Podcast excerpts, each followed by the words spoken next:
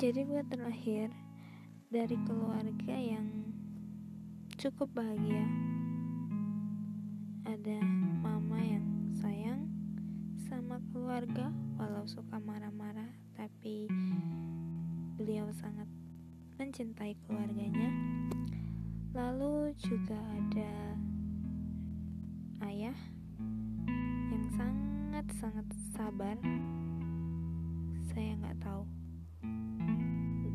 orang sesabar saya belum menemukan orang sesabar ayah saya dan juga kakak saya yang tegas, usil, lucu. Kami semua hidup bahagia. Ya, definisi bahagia mungkin berbeda-beda bagi setiap orang.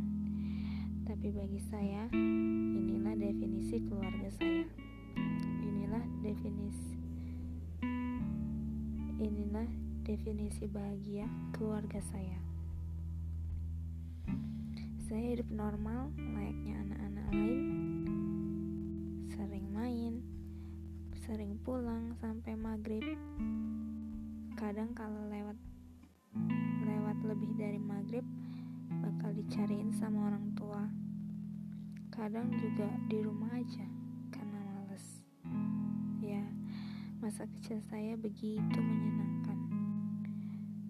Lalu masuk di masa SMP. Masa SMP saya juga seru. Saya banyak teman.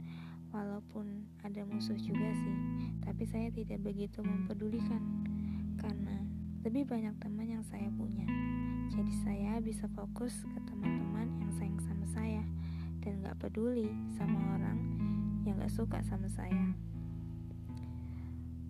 lalu masuk di dunia SMA yang katanya yang katanya dunia SMA adalah masa-masa yang indah. Itu mungkin bagi beberapa orang. Tapi bagi saya dunia SMA adalah mimpi buruk terburuk dalam hidup saya Saya merupakan peringkat satu dengan nilai UN tertinggi sesekolah yang membuat saya bisa memilih mau masuk di mana saja, mau masuk di SMA favorit mana saja. Lalu yang jadi pilihan saya adalah SM, salah satu SMA favorit di kota saya yang tidak terlalu jauh. Saat itu pilihannya ada dua SMA favorit yang jauh dan SMA favorit yang tidak terlalu jauh. Sehingga saya memilih untuk masuk di SMA favorit yang tidak terlalu jauh. Saya pikir ini adalah awal mula kebahagiaan dalam hidup saya. Saya dikenal oleh teman-teman SMP yang masuk di SMA itu juga. Mereka tahu bahwa saya peringkat satu di sekolah.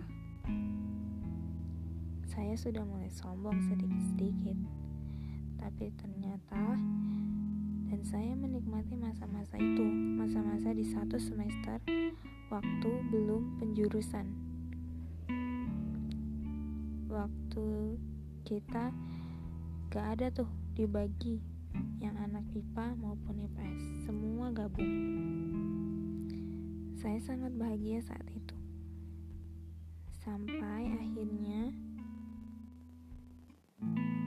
dilakukan tes minat bakat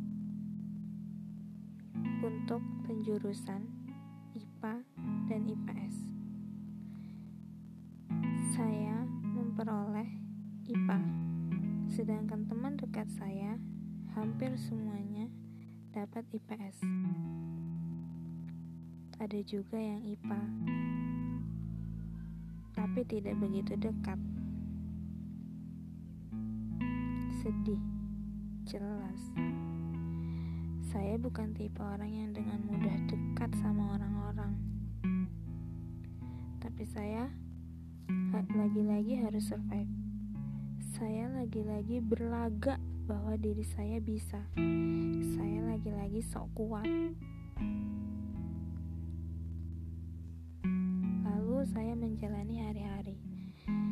yang banyak sekali di luar ekspektasi saya.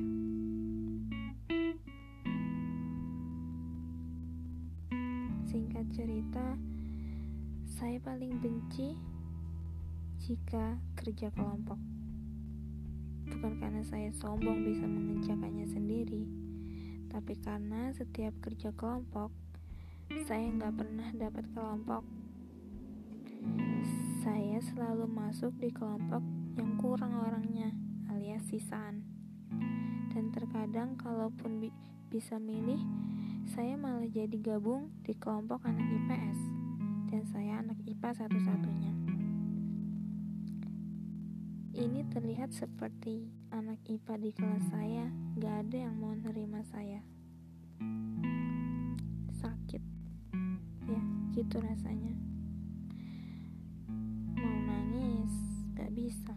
Jadi cuma bisa senyum. Setelah dapat kelompok, apa udah gitu aja? Enggak. Waktu di kelompok, ada lagi masalah. Mereka bilang saya terlalu diam, padahal saya punya niat untuk bantuin.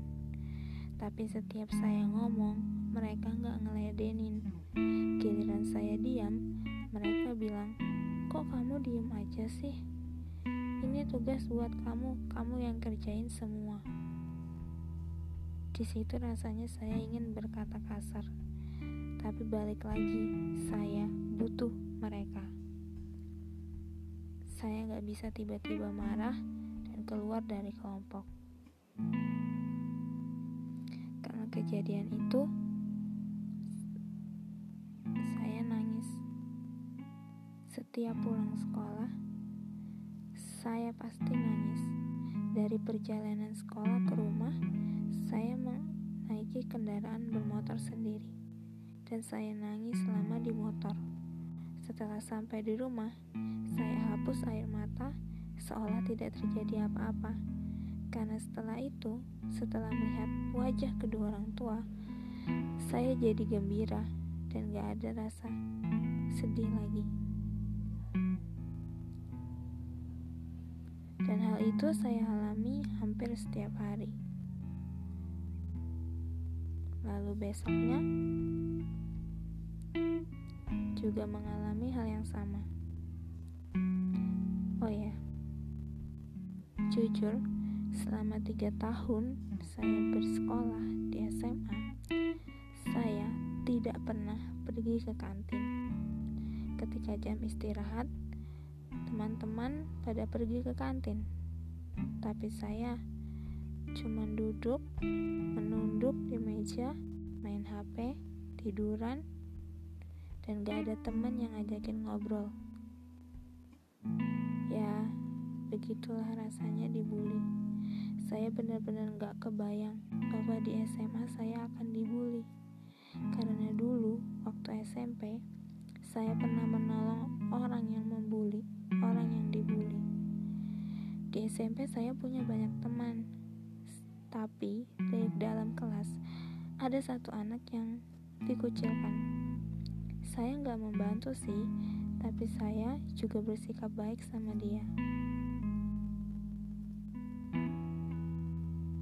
Saya pikir dengan perbuatan itu, dengan perbuatan baik saya, saya tidak akan dibully, tapi ternyata saya mengerti apa yang dia rasakan saat itu. Saya minta maaf pada teman SMP saya yang dulu tidak saya bantu saat kamu sedang dibully. Saya masih bersyukur mereka tidak membuli saya secara fisik, tapi verbal pun sangat menyakitkan. Contohnya, ada tugas praktek bahasa Indonesia, yaitu drama. Mereka membuat drama tentang bullying. Siapa korbannya? Saya. Saya dijadikan korban bullying. Mereka tidak benar-benar memukul saya, tapi adegannya benar-benar membuat saya sakit hati dan merasa tersinggung.